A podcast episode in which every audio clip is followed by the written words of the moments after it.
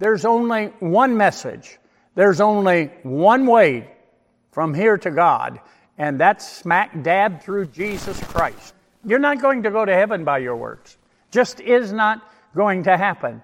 Those of you who believe you can be saved today and lost tomorrow, make sure you began right.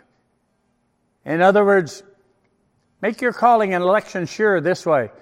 Were you quickened? Were you called by the Spirit of God? Did He bring you out of your deathbed when you were dead in sins and trespasses? Did He come to the cemetery where you were and call you to life?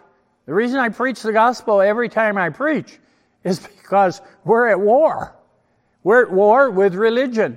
The great plot and plan of Satan is to take away the gospel, water down the gospel, dress up the gospel.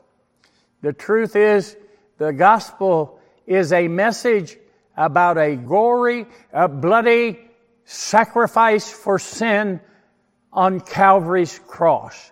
That God invaded this earth in the person of His Son and actually went up on Calvary and paid our sin debt and set us free. And you know what? If you're a child of God, you never get tired of that. Many times in 54 years, people have come to me and said, You know, Pastor, we're, we're going to leave the church because we're just not getting fed. Oh, you, you want more than Christ? You want more than Christ and Him crucified? Well, we would like for you to tell us how to live. Well, would you feast on this? Don't go to the pool hall. Uh, don't go to the bowling alley if it has a bar in it. Make sure you dress modestly. And uh, find in your sanctification, look, why don't we get real here? Your sanctification, your, how sanctified are you? Well, I can tell you this your flesh is not sanctified at all.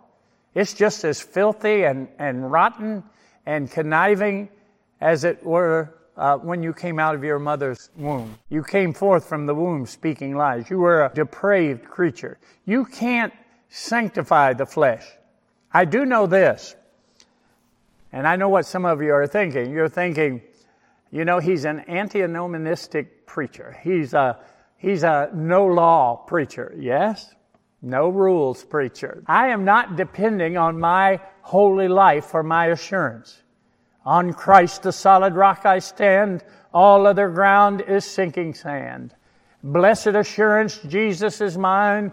Oh, what a foretaste of glory divine. He gives eternal life to his people. And the love of Christ constrains me. Somebody said, Pastor, it sounds like you're preaching that you can live like hell and still go to heaven. Well, I would tell you this your flesh is hellish. It doesn't get any better. In your flesh dwells no good thing. You're just like the Apostle Paul. Oh, wretched man that I am, not I used to be, not I once was. And always remember, he said that after 30 years of preaching. Oh, wretched man that I am. Not I used to be a wretched man. I'm, I'm, I'm wretched now. Who shall deliver me from the body of this death? I thank God through Jesus Christ. I know some of you are watching and uh, maybe you have just, for the first time, you're seeing a video like this and you're thinking, well, I've never been in a church where a preacher said anything like that. Then you haven't heard the gospel, but you're hearing it tonight that Christ Jesus came to save sinners. I guarantee you this love to Christ will sanctify your life. You know what keeps me from things that uh, my flesh wants to do?